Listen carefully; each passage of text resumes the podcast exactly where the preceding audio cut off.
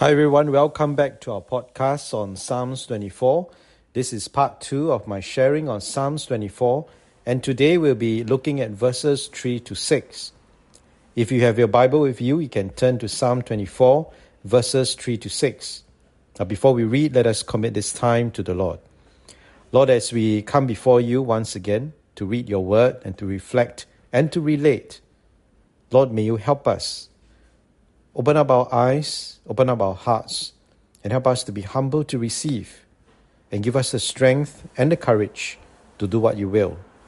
Thank you, Lord. In Jesus' name, Amen. So let us now read Psalms 24, verses 3 to 6.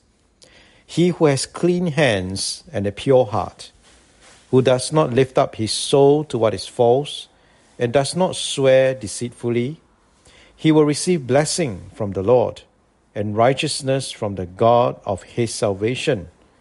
Such is the generation of those who seek him, who seek the face of the God of Jacob. Let us read that one more time.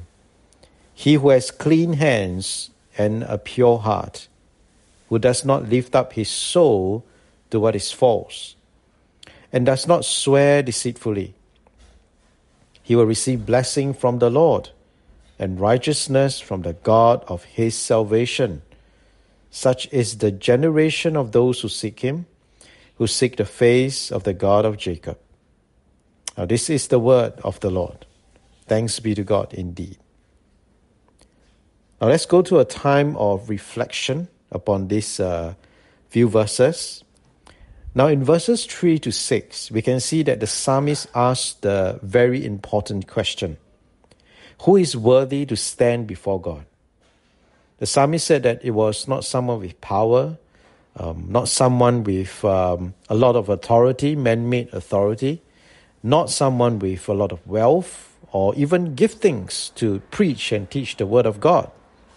But he said that it will be someone who, who is pure, whose behavior is uh, really uh, for righteousness, and who treats God with great reverence.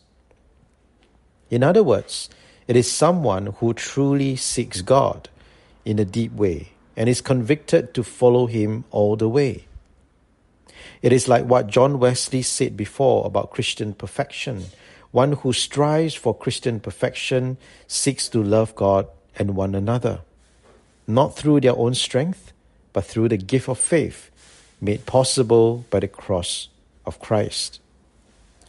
And that person desires what we call sanctification, right? Growing in Christ. Just because he or she trusts in God and that, you know, this is the best way to live. And for this person, he or she is worthy to stand before God and to enjoy a deep relationship with the Almighty. And in that relationship, this righteous person will receive blessings from the Lord. That's what the psalmist said. Now, it wasn't elaborated what blessings that will be, but from other parts of the Bible, we know that such blessings are quite often about the joy, the hope, and the peace that will be given through such a godly pursuit. Yet we ask the question who is worthy to stand before God even during the Old Testament times? The qualities described by the psalmist are somewhat exhibited, you know, in the best of the Old Testament heroes, such as Moses, Noah, and even King David. Yet even them are flawed and not perfect. And if we think about it, it was only found in Jesus Christ that such a person was found to be perfectly worthy to stand before God the Father even on the cross, and to be the perfect atonement for our sins. And it counted as immense grace to us that we are even considered worthy to be declared as righteous, but only on account of what the Son of God had done on the cross. Now, how can I relate what I just reflected to my own life? Now, I thought that Psalms 24 points towards the perfect sacrifice of Jesus, my Lord, even though um, it's largely talking about the King of Glory during Old Testament times. But it does foreshadow what Jesus will be doing. And this is foundational truth, right? It's foundational, um, and every Christian should know about this. And yet, such a truth, it cannot depart from how I live my life every single day. It's foundational, but it cannot depart from how I live my life every single day and how I serve in the gift of the pastoral ministry. You see, if someday I were to take this truth for granted, I think it will be disastrous. Because then I will serve according to my own merit and not because of the righteousness of Jesus. I will start to forget and be, you know, to, to, to be grateful for the new life and only remember the blessings of what I can see with my own eyes. I will then become prideful. I will then become haughty and not even know that I will be prideful and haughty. Indeed, who is worthy of meeting with God? Only those who is purified in our very hearts by the blood of Christ and live a constant and convicted life of being in the eternal debt of our Savior. And if we always remember this, and it will affect our life, it will affect the way we do ministry. You know, as someone said, in Christianity, our life is lived inside out and not outside in, something which the world always try to champion on. But in Christian worldview, our life is to believe inside out. What God has given to us on the inside, we live it out. The heart values that Jesus had imparted to us, you know, are so much more important than what is on the outside.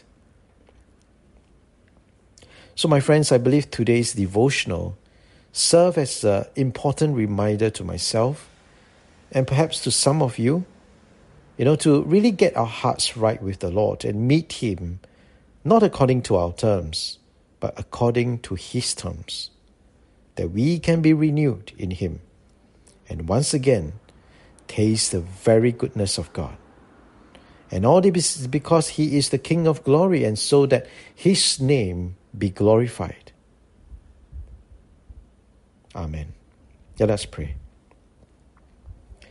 Lord, we thank you for this time of uh, being able to just come before you and reflect on our lives and reflect and relate on these few verses, we pray that, Lord, indeed, you help us to always be reminded in our hearts of your grace for us, that we always be grateful, so that, Lord, we can learn to love you even more and to love one another because of your love for us. We thank you, Father. In Jesus' name, Amen.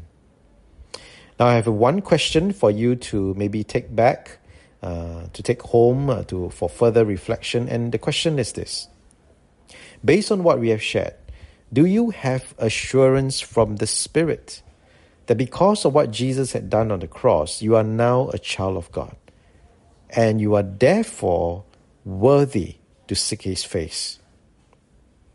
Let me repeat that.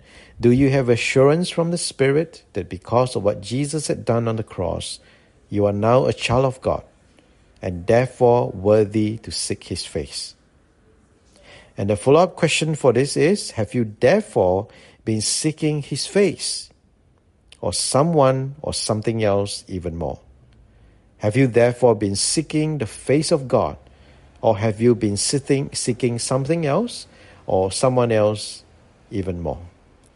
And that will be the question for you to take back for further reflection. And we'll meet again for the um, next devotional on Thursday on the rest of Psalms 24. In the meantime, God bless you and um, uh, God bless you and uh, may the Lord continue to guide His path, His path upon your life. Amen. Amen.